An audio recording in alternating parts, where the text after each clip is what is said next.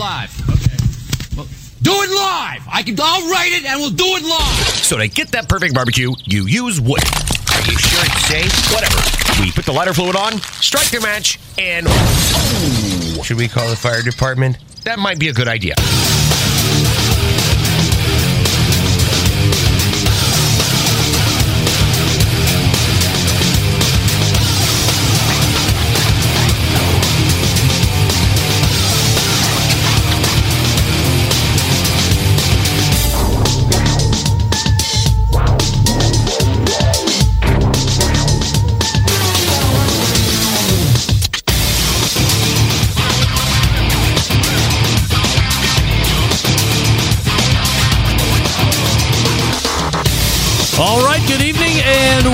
Welcome to the Really Big Barbecue Central Show.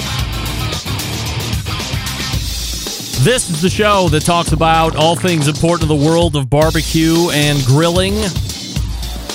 Broadcasting from the Rock and Roll Hall of Fame city of Cleveland, Ohio, the barbecue capital of the North Coast. I'm your program host, Greg Rempe. Happy to have you aboard here on your Tuesday evening live fire fun and frivolity show. If you want to jump in on the show tonight, more than happy to have you, and here's how you can do that. You can get in touch with the show by sending an email to greg at bbqcentralshow.com or on the Twitter and Instagrams at BBQ Central Show. Anything else you want to find out about the show can be found at the main website, thebbqcentralshow.com. And here's what's happening in case you didn't get the newsletter coming up in about 12 minutes from now. It is the first Tuesday of a month, and you know that can only mean a visit from the creator of How to Barbecue Right and the host, co host of the How to Barbecue Right podcast, friend of this show, pitmaster of Killer Hogs barbecue team, Malcom Reed will be joining me. Also, for the second month in a row, pitmaster of Swine Life Barbecue and of his own YouTube channel, Swine Life Barbecue, Mark Williams will be joining us as well. We'll be talking about the Palmer Home fundraiser. Quick update there. We'll also be talking about tailgating tips. We are in the midst now of tailgating. College football is going to be getting ready to start its second week. Pro football coming up this weekend across many cities in the land. So we'll get you ready for any and all football or whatever tailgate situation that you have going on with Malcom and Mark. Then we'll move to 35 past. About a month ago, we tried with the creator of Peg Leg Porker. Technology had other ideas and it didn't come together. He was there, but technology didn't join. So we have reloaded Carey Bringle one more time. He'll be joining me from a different location, an undisclosed location from high atop the Peg Leg Porker compound, where he promises a better internet connection. I don't know if that was necessarily the issue. Maybe it was something on my end, what have you. However, we are going to give it another whirl here in about 33 minutes from now. And We'll talk to Carey, get a quick history of Carey. I mean, anybody that's got his finger or her finger on the pulse of the barbecue community for the last decade plus. You know, Carey, you've seen him on television, you've partaken in some of his libations, and of course, the barbecue of legend. So, Carey coming up in the first hour, second interview slot. And then we'll go to the second hour. 14 past, we'll find a visit from none other than the owner of Cali BBQ, also owner of Cali BBQ Media and host of Digital Hospitality, Shawn Walchef, will be joining me once more. And we have a lot to talk about with Shawn because all of you are very concerned these days about I'm opening a restaurant or I have this restaurant, what have you. Oh no, I've lost internet. And I think we're back. Red lights. Red lights in this instance, good. I still have this lower third that just keeps rolling past. So I have no way of controlling that this evening. I'm not sure why that happened, but we are back on live, which is great. Anyway, as I was saying, we'll have Shawn Walchef on. A lot of you are into the restaurant scene. So in this day and age, there's no better person to have on now, present day, if you are running a barbecue restaurant or if you are going to get into the barbecue restaurant scene, to listen to my conversation I'm having the second hour with Shawn and hear how he initially game planned against or around the COVID situation from 2019 and how he has continued to evolve that thought process and really become one of the most unique success stories in all of restauranting whether it be barbecue, fine dining, fast food, or the like. And I think you're really going to enjoy that conversation in the second hour with Shawn. So there you go. Malcom and Mark coming up here in just a few short minutes. Carey Bringle after that, and Shawn Walchef in the second hour. Don't forget you can follow me socially at BBQ Central Show on Instagram, Twitter, TikTok. Snappy chat at BBQ Central. And for a live video feed, you can get it over at Facebook and Twitch slash BBQ Central Show and on YouTube slash RD Rempe. You can also get an ad free podcast feed if you would prefer at Patreon slash BBQ Central Show or directly in the Apple Podcast app if you so desire. If not, don't worry about it. Now, I did get a lot of emails over the past week telling me how much the segment with Tim McKeska was entirely enjoyable. It is explanation of how the brisket prices fluctuated the past year and a half, was extremely insightful. It helped a lot of people get some light shed on that whole part of the business. Next time he is on, I hope to have a similar conversation with pork because while it seems the pork butts have regained some sort of normalcy, two racks of ribs was still 60 bucks at BJ's Wholesale Club this past weekend. So people only got pork butt, no ribs because I'm not paying, I don't care who you are, I'm not paying that amount of money for ribs. No way especially commodities pork for crying out loud. It's not even a heritage breed. So we'll talk to Tim about that next time he's on. Listener feedback. Craig and SoCal. Hey, Greg, got to the party a little bit late, but I've been listening for the last few years. Really enjoy the show. Great guests, great content. I was traveling for work back in July, spent a night in Roanoke, Virginia. The hotel I stayed at had a Mexican restaurant right next door. So, no brainer where I would be having dinner that night. While perusing the menu, I came across you guessed it, Chori Pollo. Did I order it? Damn right. There was no question about it after hearing you tout the virtues. It was mighty tasty, and I would certainly order it again given the chance. The dish just needs to work its way out here to SoCal now. Keep up the good work. Regards, Craig.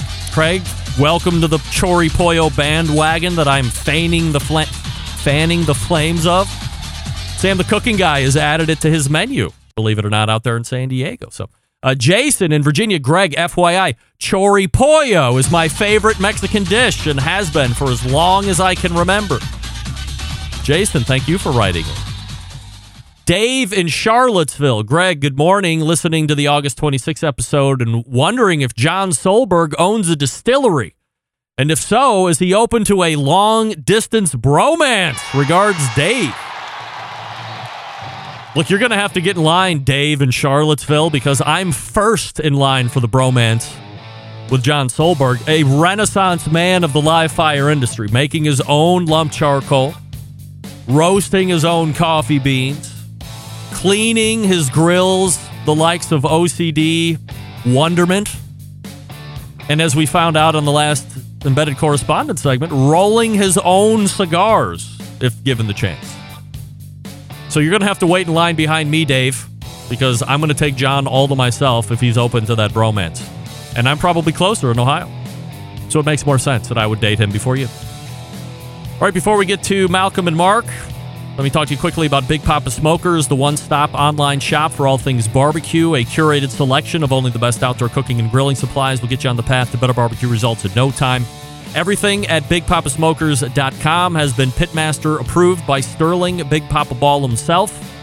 They have championship rubs and seasonings. We know them all. Popular flavors like pop, popular popular flavors like Sweet Money, Cattle Prod, Cash Cow, Double Secret Steak Rub, Little Louie's Seasoned Salt. Some of my favorites. Thirteen perfectly balanced flavors that will transform ordinary meals into extraordinary. Also, owner of Granny's Barbecue Sauce. So if you're looking for a new go-to sauce or you're sick and tired of what everybody else is using, Granny's is one you want to give a try. Now, aside from the premium selection of rubs and sauces, they're selling cookers, and you know this. Are you looking for a versatile smoker that's easy to use? Check out that MAK two star General Pellet Cooker. Big Poppa's the exclusive MAK dealer, even offering special packages. Not a fan of pellet smokers? All right. Take a look at that old Hickory Ace BP. It's the only charcoal smoker that Big Poppa trusts on his competition trailer. If you're not a backyard, or if you are a backyard enthusiast and you don't know which grill you need to get, call and ask questions. Why not? That's what the number's there for. 877 828 0727. That's 877 828 0727.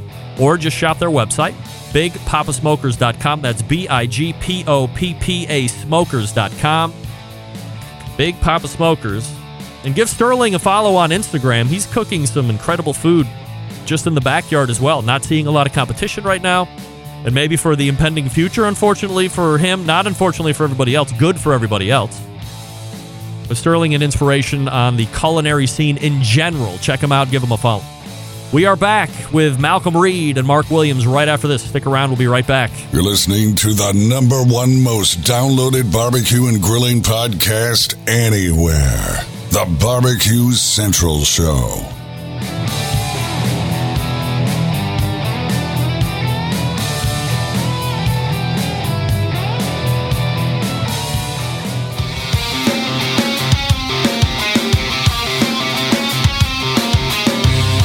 Broadcasting live from the Barbecue Central Show studios in Cleveland, Ohio.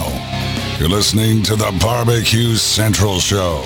Once again, here's your host, Greg Rempe. All right, welcome back. This portion of the show being brought to you by the Barbecue Guru, creators of automatic pit temperature control technology, sellers of ceramic cookers with built in power draft fans and accessories to make your barbecue and grilling life easier. Visit bbqguru.com for more information or give them a call at 800 288 GURU. The Barbecue Guru continues to be a breakthrough in barbecue technology. It is the first Tuesday of September, if you can believe it, 2021 rapidly coming to a close, and the first Tuesday brings a visit from the co creator of How to Barbecue Right, the pitmaster of Killer Hogs Barbecue, and will be joined once again by the pitmaster of Swine Life Barbecue and the associated YouTube channel. We race to the hotline and welcome back Malcom Reed and Mark Williams. Gents, really appreciate you taking the time. I mean, what can be better for a gal like me than to have two hot barbecue studs like you two months in a row? I mean, I am. I mean, that's that's big shoes to fill there. I, I am mega pumped up, no doubt Well, you're about it. lucky man, Greg. Lucky man. You don't have to tell me twice, Malcom. I can see it with my own two eyes as I look into the confidence monitor. Before we get going tonight, and we have a lot of stuff to talk about, I wanted to get an update from you on the Palmer home. Of course, we have talked on and off for the last number of months. It's something that you and Rochelle uh, really dove head first into a number of months back. And after I heard about it, I was like, we, we don't really have a Palmer home situation up here in the Cleveland area. So it was very inspiring to me to listen to you guys get behind it. And then I thought I would try and help out wherever I could as well. So give us an update on where we're at currently. Well, it's officially over. I think Labor Day, uh, or Labor Day was when we called it. Um, I don't remember when we started. It must have been February, March, something like that. But we took we took on a goal to raise twenty thousand. That's what it takes to to feed one of the families that takes care of eight kids uh, here in Hernando. And we ended up raising forty seven thousand dollars, Greg. Holy moly. And so we we we raised enough to donate uh, to take care of two families for the year, which we're thrilled about. We couldn't have did it without your help, all the supporters' help, everybody that listens to your podcast, listens to our podcast. You know, we really we really called on you know the barbecue community to help us out with this, and then man, everybody showed up. It was it was really really great. Uh, for those top five donors, and uh, we don't need to list them out at this point, but what is the reward? I know we were talking about it. It was going to be some kind of a weekend. Do you have the dates locked down, and and what can people be looking forward to?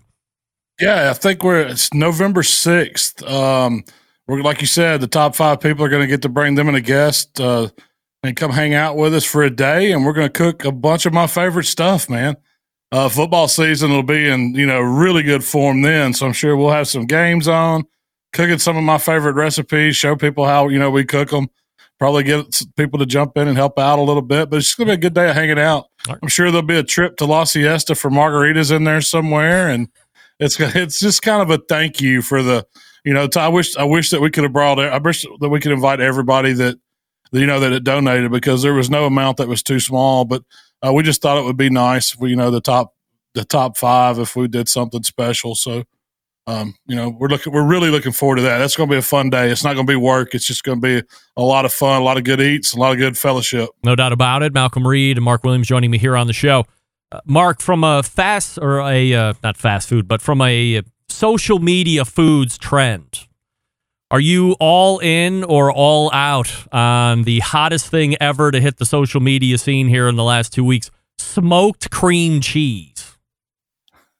Would I eat it? Heck yeah. Yeah. Like it to me it sounds great. I hadn't jumped on the boat yet and I hadn't tried it. Um it's one of the things everybody it, it happened so quick. It blew up in a week's time. Like you've seen one person do it and you're like, oh, that's pretty cool. And then you wake up the next morning, there's thousands of people doing it. So I was late to the game on that one, but yeah, man, it's it's it's got to be good.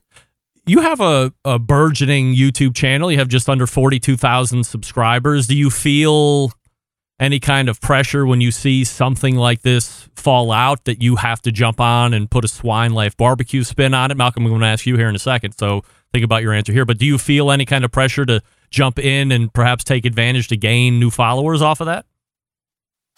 I mean, yeah, a little bit because I mean that's probably one of the number one search things right now, especially on TikTok and everything like that. But in the same sense, you know, I take a lot of pride in trying to be original, trying to put my twist on it, and you know, not necessarily jumping on the bandwagon and cooking the cream cheese, but I mean, it's a great recipe and it it's a blank canvas. It's just like everything else. Everybody can make that their own really easy.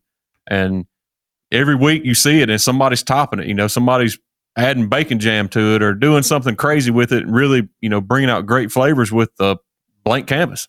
Uh, Malcom, do you feel pressure? You have now 1.3 million YouTube subscribers. So is that a nice way for you to perhaps gain a couple extra followers? You, I, have never really jumped on the the trends as much like that. Um, there's probably been a few that I've done, but it's not something I go looking for. I like, I mean, really with mine, I've already worked out, kind of got a schedule that Shell keeps me on. And so it's like this week you're doing this and we've already practiced it and kind of got it down. So she's not giving me a whole bunch of leeway, but there are times where I'll see something and do it. I mean, I did the cream cheese on TikTok. Um, it's probably been a month, over a month ago or something like that. And it, it really wasn't a big thing then but that that little TikTok video has got like over 14 million views now. So no that's that tells you how much that thing's taken off. People smoking cream cheese. But I will say this, Greg. I don't know why I've never done that before because it takes cream cheese to a whole nother level. Really? There's no reason not to smoke it first. I, I, mean, there, there's some. This is probably old man in me, and this was also what what I feel like I must have been when I had Defiance again, pellet smokers, which now I fully am in, in, deep love with, and I have many of them on my back patio. But I'm like, cream cheese? Like, is there not 50 other things that we could try smoking besides cream cheese? I mean, you're unwrapping a brick of white cheese, throwing it on the smoker. I mean, what do you think's going to happen? It's going to absorb a bunch of as much smoke as it probably can because it's cold and it's kind of damp and everything that smoke can attach to. cream yeah. cheese is made out of and it's, it's going to get that nice patina color. I mean, you know, visually attractive, blah, blah, blah. But I think, you know, maybe that was something that, that could have been left. And I love seeing people just throwing shit up against the wall and seeing what's going to stick when it comes to the next bat.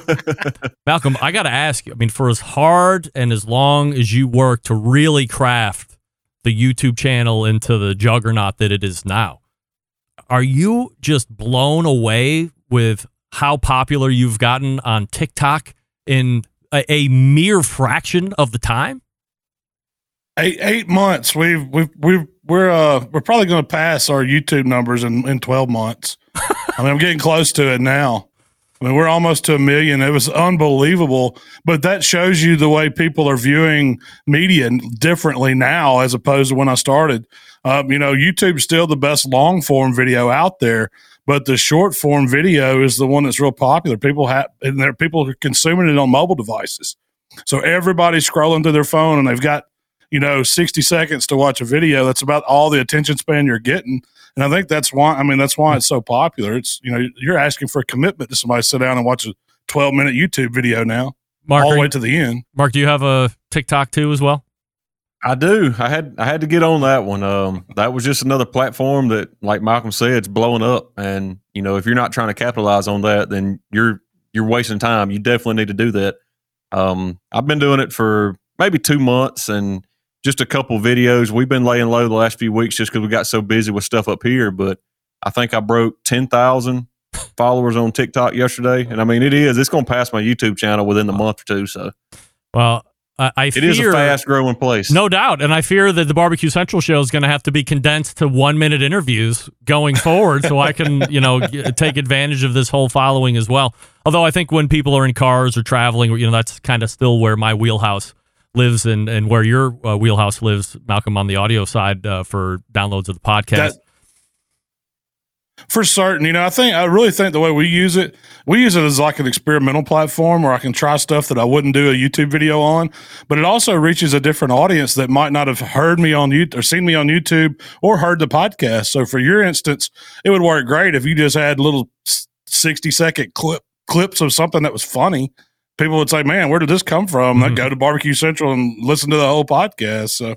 Next thing you know, you've converted a younger audience because it's definitely a younger audience Yes. on TikTok. no doubt about it. I think Get you a 60 second clip when your internet goes out. It'd be great. Yes, Yeah, all of the course. Yeah, that's gonna be the that'll be my viral TikTok when the internet goes out and I capture that and put it back up there. Uh, we're talking with Malcom Reed and Mark Williams. Malcom over at howtobbqright.com and Mark Williams swinelifebbq.com websites for them both.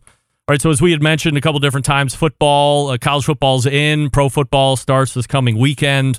And that, of course, no matter where you are and what team you root for, tailgating, couch gating, whatever gating you want to do. But that means food. And down there in Hernando, you got, I know Malcom's Ole Miss guy. Are you a Ole Miss guy too, Mark? I am. All right. so- Sadly, I never thought I would be, but that's where my wife graduated from. So you either you grow to learn it or grow to hate it. So That's, yeah. Well, so that school obviously known for wonderful tailgates. Along, I mean, SEC has a uh, a tremendous tradition of uh, tailgating throughout its history. So, when you guys think of tailgating, Malcom, talk to me a little bit about tailgating tips for success, and then maybe what some of your favorite recipes are when you're going to be either tailgating at home or if you're going to be tailgating out at the actual event. Um, the biggest thing for success for me is do all your prep at home as much as you can. That way, when you get to the tailgate, whether it's the next day at your house or it's away at the game in a parking lot or if it's at a buddy's, wherever it is, you're ready to go. You don't have to spend as much time doing the prep work, you know, fighting the grill, doing all that. Have a, have a game plan going in. That way you can enjoy being there. And I, you know, as far as recipes, I like to do stuff that's quick, cook to quick, quick to cook. You know, I don't want to spend a whole lot of time on day of the tailgate trying to cook a pork butt, rush it and get it done, or cooking a brisket or something like that. If I'm doing that, I'm going to use a pork or I'm going to use brisket in a recipe, but it's already going to be pre cooked where all I have to do is get it on a grill, get it in some heat, maybe a little pellet grill that we brought. And, you know, that way I can enjoy myself. I mean, I love wings. I'm a wing junkie. I think you can't do a tailgate or or, get ready for a football game without watching or eating wings of some kind. Uh, I'm big on sliders. Anything, anything that you can cook and eat in one hand and have a cold drink in the other hand, I'm all about it. So you know, wings, sliders, dip, something you know, something you could dip in, get a quick bite. Uh, meatballs, anything bacon wrap. That's that's where I'm at, Greg. Uh, Mark, what are your tips on successful tailgating? I'll agree with Malcom 100%. Man, keep it easy. Uh, simple recipes. It most of the time, like you, Malcom said, you're just walking by snacking. You're not going to sit down and make a meal. So a lot of times we'll do. A lot of times, like my wife used to live in Oxford. We'd steal her oven, do something quick and easy in a cast iron. We'd make a dip. Cast iron stay hot. You could carry it to the Grove in one of those insulated little holders, and you were good to go. So, man, we made loaded baked potato dip, That's the buffalo chicken dip. Man, you just name it. Smoked cream cheese now would be fine. yeah, no doubt. And you'd be the head of the party. Uh, back it up just for a second. Did you say a, a loaded baked potato dip? loaded baked potato dip. All right, let's so let's hear it. years ago there was a it's still a recipe like it's not a recipe i come up with it's a simple sour cream a tub of sour cream a bag of cheese a bag of bacon bits and some green onions and ball it up and you got like a cold baked potato dip well if it's good cold i was like heck we'll put it in a cast iron throw it on the pellet grill and melt it and it is unbelievable. Hmm. Once you melt it and get everything all ooey and gooey, get some big ruffle Lay's potato chips, you're good to go. Wow. We have you ever So it's added the baked, everything. have you added the baked potato to it though? That's the potato chip. Keep it easy. I figure you so could it's everything but a potato Yeah. dip. Yeah, I was gonna say you you could take potato, hollow it out like you're gonna do twice bake, and then just jam Ooh. that boat full of that dip, Now and you're then talking. pick it up, jam it in your mouth, or you know half it up. I guess That's you the don't have next to jam recipe. the whole. Yeah. Give me Loaded credit. potato skins. I like that, Yeah, Greg. That's about a great idea. Uh, I mean, I am so full of recipe uh, impromptu-ness. I mean, that's like my wheelhouse. Uh, so, uh, anything else uh, drink-wise, guys? Uh, Malcom, what do you like to? Are you just a beer guy, or will you cocktail it up at the tailgate? Yeah, usually, you know, we're making something. Uh, if it's like a tailgate punch or something like that, I've got, uh, you know, one that we do, we call it bullfrog, and it'll get you hopping. It's it's basically like a lemon. You, you take a, a fro- you've seen the frozen limeades and frozen lemonade concentrates. You take one each of those, you put it in a big, you know, like two gallon container with a spigot. You dump in a half gallon of vodka. You add you about uh, three two liters of Sprite. You cut up some limes and some orange slices and some lemon slices, and you put in there, and you just stir it all up. Mm. So it's like a jacked up lemonade. Yeah. and it tastes on a, on a you know these early games where it's still hot outside. Um, that's a refreshing drink that will sneak up on you and kick your ass. I Yep. promise you. No doubt. Uh, Mark, what do you like to partake in? Bloody Mary. Hopefully, I love an early AM, you know, SEC game. You know, 10 o'clock, 11 o'clock in the Grove is hard to beat. That's one of my favorite times. So, little frosty morning, Bloody Mary. It's that's my favorite. If you ask Malcom, he knows that I am a high level detester of the Bloody Mary on many different levels, uh, mostly in those competitions where you put 17,000 pounds of food off of a six ounce drink, which I still don't understand. But what is your best Bloody Mary recipe? So, with me, I love a good briny, kind of almost sour Bloody Mary. So, I'm going to do just for a Grove, easy mix, usually zing zang or something like that. But I cut it in half. I'll do pickle juice, olive juice, and then that, and shake it up. A little Oh. bit extra pepper, hot sauce, and of course vodka. Yeah, and if you got horseradish available, definitely. Uh, you're a, you're a But keep horseradish simple. I, preferrer. like, I like the love the horseradish? pickle juice in it, though. All right, you like the horseradish in it. Yeah, definitely. All right. You got to open them sinuses up early in the morning. No doubt, hair of the dog. Um, the other thing I wanted to touch on here, guys, while we got a couple minutes left, is this deep fryer that I saw you have. So I have this really crappy, may, might hold six wings deep fryer that we use rarely. Probably it's out of sight, out of mind. It's like it's small enough for me to put away in the basement when I'm not using it. And if nobody's asking for something specifically deep fried, it just stays in the basement where I put it and I don't see it. So I'm not thinking about using it. But you guys have something that you were testing out a couple months ago that seemed to be like a little bit more industrial looking, but I'm I don't know if it was really industrial size like you would use in a commercial kitchen. But if you could tell me a little bit about it, and then I have some questions about deep frying basics. Well, it's a double. The one we use is a double double basket deep fryer. I wouldn't say it's commercial, but it's perfect for your outdoor patio. Um, it's I think it holds four gallons, gallons. Uh, frying oil. Uh, you know, usually I'm, I'm a big fan of peanut oil or just the clear frying oil. Either one of those is great for it. But this one's set up, man. You could do. Heck, I bet we were fly, frying probably 16 wings at a time. Yeah, it'll do At- two at- pounds at of wings basket. in each basket. Yeah, at each basket at a time Oh. without changing the temp up too much. Uh, it just runs on a regular propane bottle. You light it up and you kick, you kind of control the flame as it comes up. It'll set at 350, which is usually what we're frying at. Um, you know, for uh, and it's it's great for outdoor cooking. Yeah. The big thing with that fryer is the heat and everything's kind of midways of the oil. So if you have any like cornmeal or anything, it settles the bottom underneath the heat so it don't burn, so it don't Hmm. scorch your oil, and you're able to save your oil a lot better. What is the standard operating procedure on looking at the oil and deciding, hey, we can get another cook out of it, or we got to drain it and add four and a half gallons of new oil? I say, I mean, depends on what you're frying. Like if you're doing chicken wings, you can use that oil forever as long as you don't ever get it over that 375, 380 and scorch it. Um, it stays pretty clear with chicken wings. When you start doing a bunch of cornmeal and fried pickles and hush puppies, that's when your oil's going to start getting a little darker on you. Hmm. But as long as it still smells like frying oil and don't smell like burnt oil, it's pretty well good to go. I, I think Mark hit on it there. It's really about the temperature of that oil. If you get it over that smoke point, which with most oils we're using, it's uh, upwards of 400. You know, you think of 415, 425. That's where you smoke the oil, and it's going to start having that bitter, burnt taste. um, you know, back in back, this takes me way back, Greg, to when I worked at Sonic back in high school. We had to change the oil out weekly, but you got to think we were frying a lot. Yeah. And so we would filter it every night. So you can also filter these baskets too. They have a drain on them. You can run it through a filter, catch it once it cools off, and then pour it right back in. So you're getting rid of a lot of that. Um, but it really just going to go by look and smell. Um, you know, some of the famous hamburger places down in, in Memphis, Dyers, they'd say they've been using the same oil for 60, 70 years. So I don't know if I believe that, but I think if you take care of it, it gets a flavor. And if you start noticing that, that you smell anything rancid or anything off, I would dump it and start over. Malcom, weirdest thing. yeah, thing my dad taught me.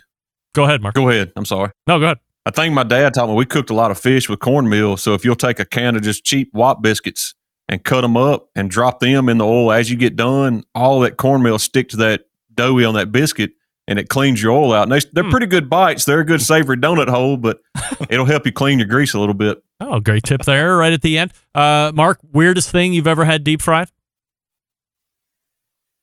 Hmm, that's a tough one there. Um, That probably many weird the weirdest things? thing I've ever ate deep fried would be mountain oysters. Mm, all right, I was, I was gonna That's go. probably it. I was gonna go testicle. Uh, Malcom, weirdest thing you've ever had deep fried?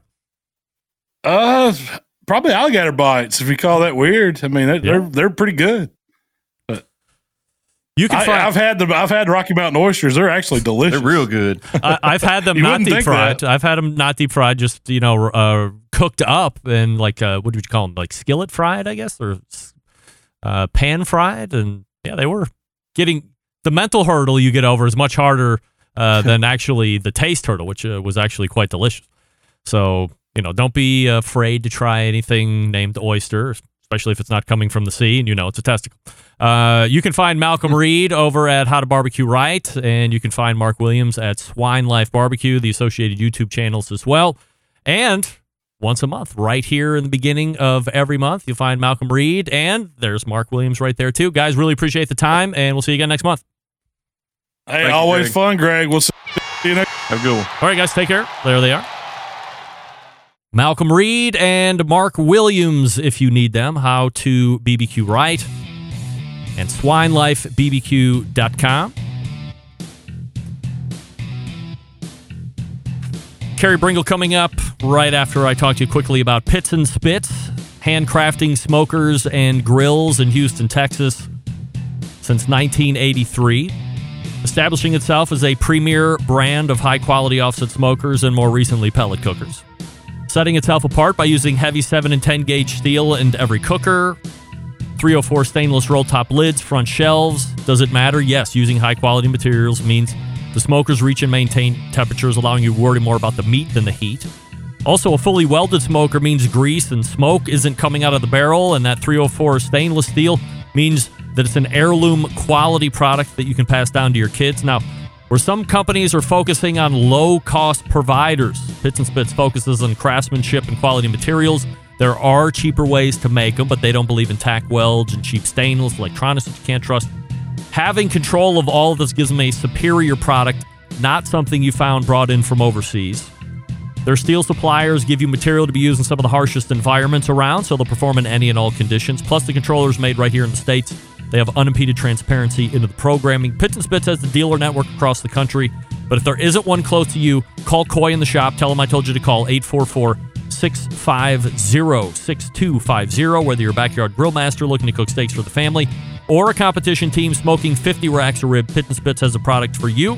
You can check them out at pittsandspitts.com, all spelled out, or see their Pits in the Wild across social media with their handle at Pitts and Spitts. We are back with the peg leg porker right after this. Stick around, be right back. You're listening to the number one most downloaded barbecue and grilling podcast anywhere. The Barbecue Central Show.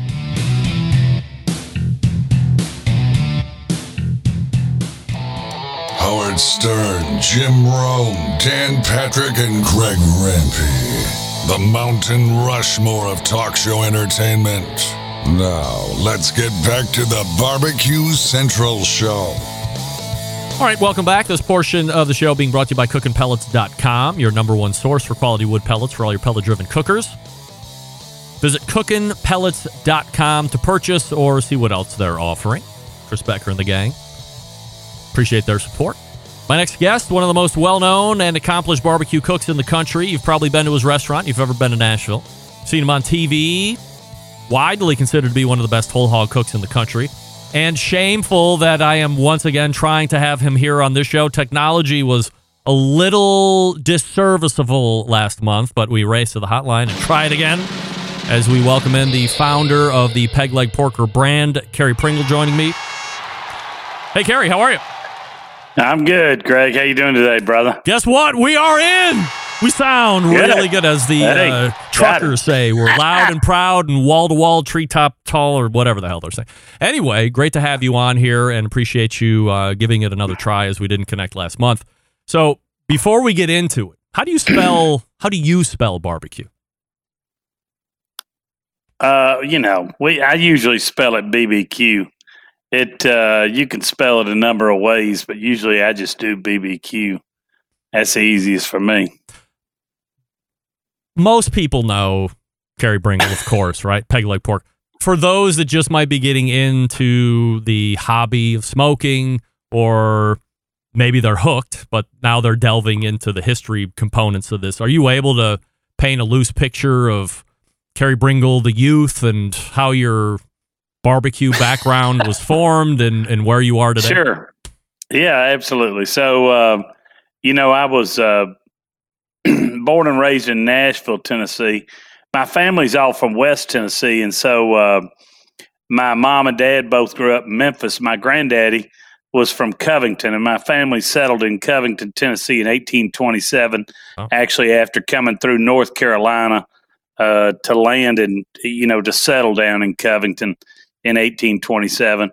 And they were farmers, and uh, barbecue was a big part of their uh, background and part of the culture at the time. And so um, when I grew up, although I was in Nashville, I traveled to Memphis a lot. My grandfather was an OBGYN who'd grown up on a farm in Covington, but delivered a lot of the children of the barbecue families. And although he didn't do barbecue for a living, he grew up cooking barbecue. And in fact, my favorite picture in the restaurant is him as a naval officer in the middle of World War II cooking whole hogs on the island of Luan with the natives Wow. uh, in the middle of the war with the troops. And so that that love for barbecue was instilled in me. We went to Lewis's store, Bozo's, Leonard's, all the places, the Public Eye, Rendezvous, all those places were instilled in me at a young age. And my uncle Bruce cooked barbecue uh, as a hobby and was uh, cooked in the very first Memphis in May uh, World Barbecue Championship. I've got that apron here in the restaurant in our trophy case. Um, and uh, Bessie Smith won that competition. A, a black woman uh, was the very first to ever win Memphis in May. A lot of women claim to be the first, you know, title winner at Memphis in May, and and they're they're great and well accomplished uh, uh, pit masters, but. Uh, a woman won the very first Memphis in May, and not only a woman, a black woman won the very first Memphis in May, and uh, uh, we've got the newspaper clipping from that, and uh, I've got the apron from that, and so I grew up with that and in my background, and then uh, started cooking with my uncle at a very young age, and with my grandfather Jack. He cooked what we called country back ribs at the time, which are really just cut off the butt, and uh, it was a big Southern thing. You you don't see it much anymore, but it was a big thing when I was growing up, and um, and so that's how I got into barbecue, and and so I've been cooking for over thirty five years, and finally opened the restaurant about eight and a half years ago. What was the impetus to get you into the to the brick and mortar? Was it just the next logical step, or was there something that precipitated it? You know, I always said that I was I was going to wait to do it until I uh, was retired, and I would could always do it and never have to compromise and do it the way I wanted to. Um, I had been in healthcare, then I was in technology, and uh, uh, finally I broke with my company in technology, and and it just seemed like the right time, and I started consulting. And uh, while I was doing that consulting, I was building out the restaurant, and uh, it just felt right. I felt like I wanted to do it, and uh, we didn't compromise. We stuck to the menu that we said we were going to do, which was real Tennessee barbecue, no brisket, no beef, uh, all pork, dry ribs. We started doing wet ribs and dry ribs when we first opened, and then we were spent too much time convincing people that dry ribs was our specialty. They'd kind of get pissed off, and they were like, I, "You know, I feel like you're pressuring me," and I was like, "That's because we are. These are better. it's a better rib." And uh, so finally, I just dropped wet ribs from the menu because I didn't want to feel like arguing with customers anymore. And um, and so that's our specialty, you know. And we took our cue from the Rendezvous and the Public Eye, who made the best public, you know, best dry ribs. And you know, dry ribs are Greek in origin; they were invented by the by the Vergos family at the Rendezvous. Uh, but they they charbroil theirs. They cook them hot and fast over charcoal. We smoke ours, and that's the difference. We still both use a dry seasoning, which is uh, the only thing we have on that rib when we're smoking it is kosher salt, and then we hit it with that dry seasoning right before it hits your plate, and you get the full brightness of the spices and the full flavor of the pork rib, and that's what we think makes it great. But uh, we we owe that heritage to the uh, Vergos family and uh, and the people that came before us. Uh, we just do it a little bit different, and um, and that's what's our signature style. So from eight years ago to where we are now, especially in the the last year and a half, it's been an incredible change for obvious reasons. What have been some of the biggest changes that you've noticed that might have just been an evolutionary change? And then what was the biggest challenge over the last year and a half for you to continue to remain operating? Yeah, I mean, COVID was very difficult for us. In fact, I just got over a 10 day stint with COVID. I'm surprised I didn't catch it earlier, but I didn't. Um, but over the over the previous three weeks, I had it. My wife had it. My son had it. Wow. Um, and uh, it hit me like a freight train. It, it was not uh, fun, but uh, I'm over it now. I still feel a little fatigued, but uh, we're good. Uh, we had about 14 or 15 staff members get it luckily everybody was safe and good and they made it through it just fine uh, it was tough on staffing it's tough on um, the supply chain has been very disrupted uh, ribs which we used to lock in on a yearly price uh, now we're trying to buy spot ribs just as you know to get our spec whenever we can get them and we're having to pay whatever they want to charge which is about two dollars a pound higher than we've ever paid for ribs in our life. And we use a loin back rib or a baby back. We use a two and a quarter down peeled, and they're very hard to get right now. And so that's been a big challenge for us. We've had to adjust pricing, but even as much as you adjust pricing, the supply chain is so disrupted Mhm. with just every little product that every kind of everything is inched up to where you almost can't adjust your pricing enough to make up for what's happening in the background. And that's what I don't think people understand. Our labor is up, our supply chain pricing is up. Uh, custom printed items that we used to do, nobody wants to print anymore. It's just a whole lot of things happening in the background that are making business very difficult. But luckily, we've got a great staff and, and great customers, and we're we're making it through it and about to open a new place. Is that the highest or the most popular thing in the restaurant? Is it the ribs, or can you could you not serve ribs and try and weather the storm that way and and still be successful with everything else?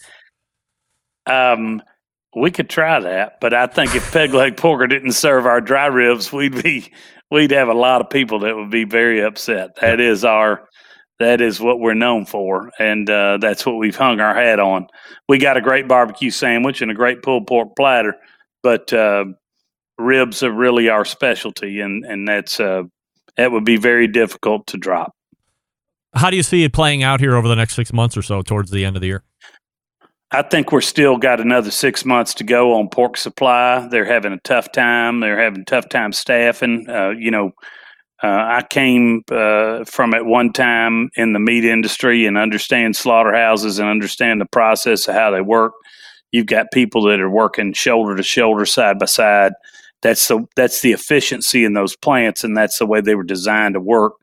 When you start trying to put plexiglass in between those people and start trying to separate them, and then you get a pandemic where multiple people get sick and are out, the line just doesn't work like it used to. So that labor shortage is causing a big problem in the pork industry. And I don't see a break in it for at least six months. I think maybe in the spring we might see a break, but uh, luckily butts have come down in price and gotten back into a normal range.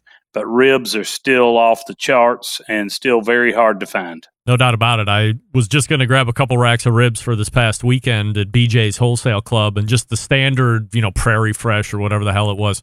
They were sixty-two dollars for a two-pack of, Yep. of St. Louis style ribs, and I said, "Hey, guess what, everybody? You're not getting ribs at the Rempe household this weekend." But to your point, uh, pork butts did seem to get uh, much more back in line, so I grabbed two butts, and everybody had pulled pork Yeah. sandwiches. And hey, the food's free when you come to my house, so shut the f up and eat it, and it's going to Yeah. be good. And there you go, bring a side, and everybody's happy. One of the other Absolutely. one of the one, one of the other things I wanted to ask you about is the bourbon. So Right. there's a guy that shows up on my show every once in a while, and he is the uh, barbecue central show of bourbon. It's called WhiskyCast. I don't know if you're familiar with it or how geeked Yeah. out you get about. And uh, so we had a a interesting first discussion, and we were talking about bourbon, and then we started talking about Jack Daniels, and then he proceeded to educate me on the whole fact of the matter that well, Jack Daniels is actually bourbon when you look at the mash bill, when you look how it's made, blah blah blah. But they made Yes. a concerted effort to make sure that it was called Tennessee whiskey, and it's a Yes. marketing thing, blah blah blah. Well, here's Carey coming out with the peg leg porker brand of what you call Tennessee bourbon whiskey. So- Tennessee straight bourbon. Tennessee straight Yeah, bourbon. Absolutely. So talk to me So- about Tennessee and bourbon all together in the same sentence, and and uh, and why you decided to go into the bourbon business. So um, I've been a, a bourbon fan for years and years. We were sponsored by Jim Beam Black for years. In fact, they still support us on our Memphis in May team. We've got a great relationship with Beam, and Fred Noe's a personal friend, Nice. and um, they've been great to us. But uh, they're a huge, huge company now. Beam Suntory, uh, probably a sixteen billion dollar company now. Um, we never were able to get anything going with Beam because you're dealing with a lot of uh, red tape and uh, bureaucracy. And so um, I wanted to do something in the bourbon world, but uh, that wasn't going to happen. And so a, a- friend of mine who had been with Beam for 16 years left. Uh, he knew of a batch of bourbon that was available. And this is about seven and a half years ago. He called me up. He said, I know you want to start your own bourbon brand. If you want to buy this wholesale bourbon, you could do it. It's going to be, you know, a way for you to get into the market. And if you want to jump on this, then you ought to right now. And I said, Well, I just opened this restaurant. It's the worst time in the world for me. And I, he said, Well, it's here it is, you know. And I so I I made some calls and we made it work. Uh, and it was very difficult, but we we got it going. And um, then I developed. I, I, we're a non-distilling producer, and I've never been shy about telling people that we buy our bourbon from. Uh, it is distilled and aged in Tennessee. Um, and what what we do different is that once we debarrel the bourbon, I run it through hickory charcoal that I've burned down in my pits personally, and so it gives it a signature flavor and taste that's a finish on that bourbon that makes it unique to us. And that's a process that I developed that now a couple of distilleries have copied and done, including Jack Daniels has done with some experimental batches with some hickory finish. um, and that's, you know, hey, look, I'm flattered that somebody as big as Jack Daniels and Brown-Forman, who are as prominent as they are, would uh, would do something after after we've done it. We've won some awards. It's been great. We've got our white label, which is a four to six year old, our gray label, which is an eight year old, our, our black label is a 12 year old. Last year, we came out with our Pitmaster Reserve, which was a 15 year old in a commemorative box. It did very well and had a peg leg pig topper on it. Uh, it's a field I'm passionate about. I get some grief about because some people say, "Well, you're a non-distilling producer." You know, I've been called a faker, or I've been called, you know, a rectifier, and you know, people say, "Well, you just bought some bourbon and slapped your name on it and put it in a bottle, and that's what you did." And I said, "Well, you know, if you want to start your own bourbon company, please be my guest. Go ahead.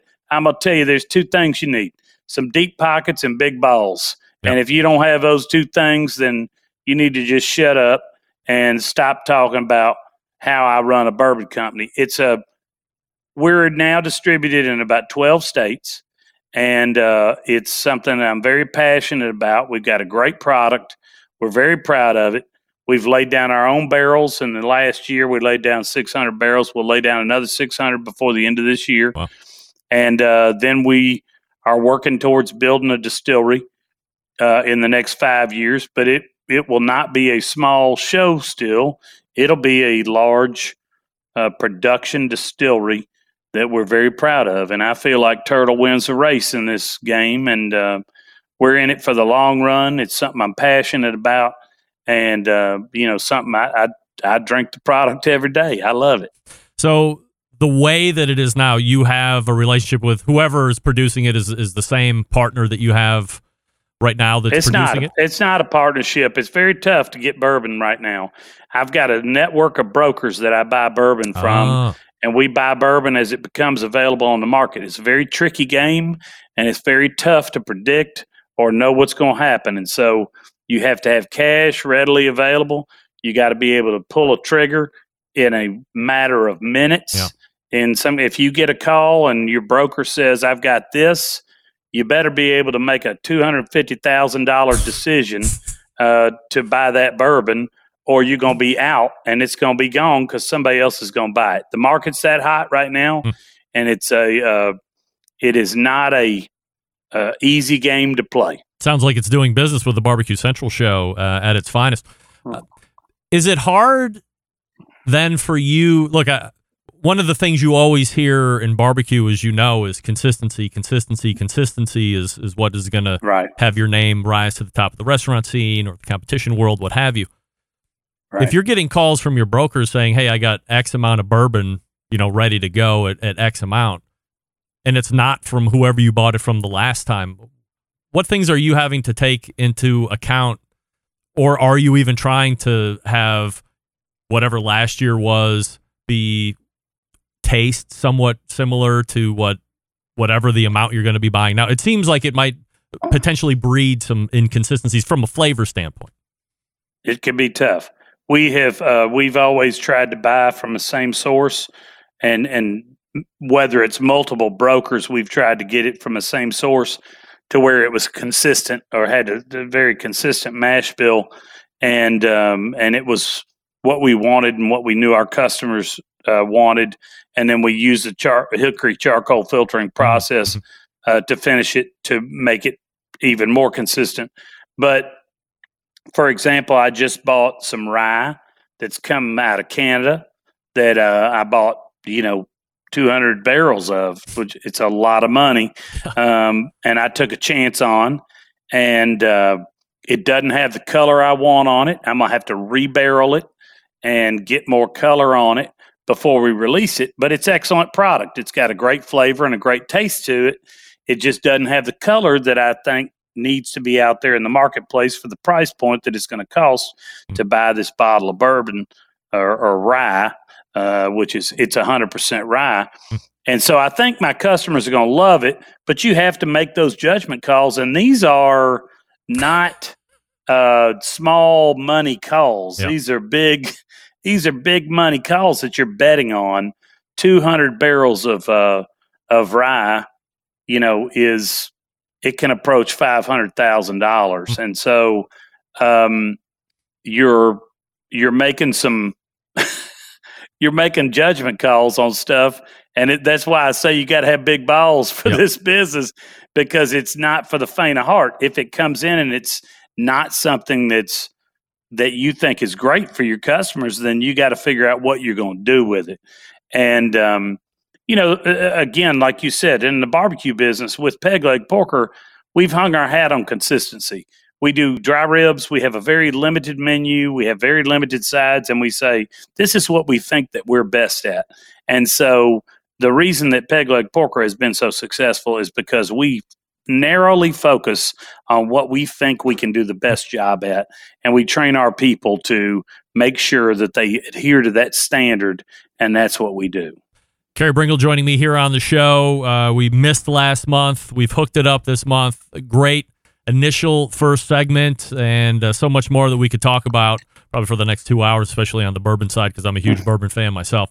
Um, but let's circle back and uh, maybe talk some cooking next time and you know a whole bunch of other peg leg porker business. Carey, really appreciate the time tonight. Hey, thank you very much, Greg. We really appreciate being on the show. Uh, always a pleasure, and uh, got a great show here. Good to see Malcom and Mark on the show before me. And uh, sorry, last time didn't work out Yep. technically. We got it this time. That's all that counts. Thanks so much, my friend. Yeah. Hey, thank you. You got it. There he is. Carey Bringle right there. And he is, I mean, for as passionate as you know he's going to be on the barbecue side, perhaps equally or more passionate on the bourbon side, which is fantastic. That's a whole other topic that we can delve into going forward. PeglegPorker.com is website. If you want to go check his bourbons out, you can uh, hit the website as well.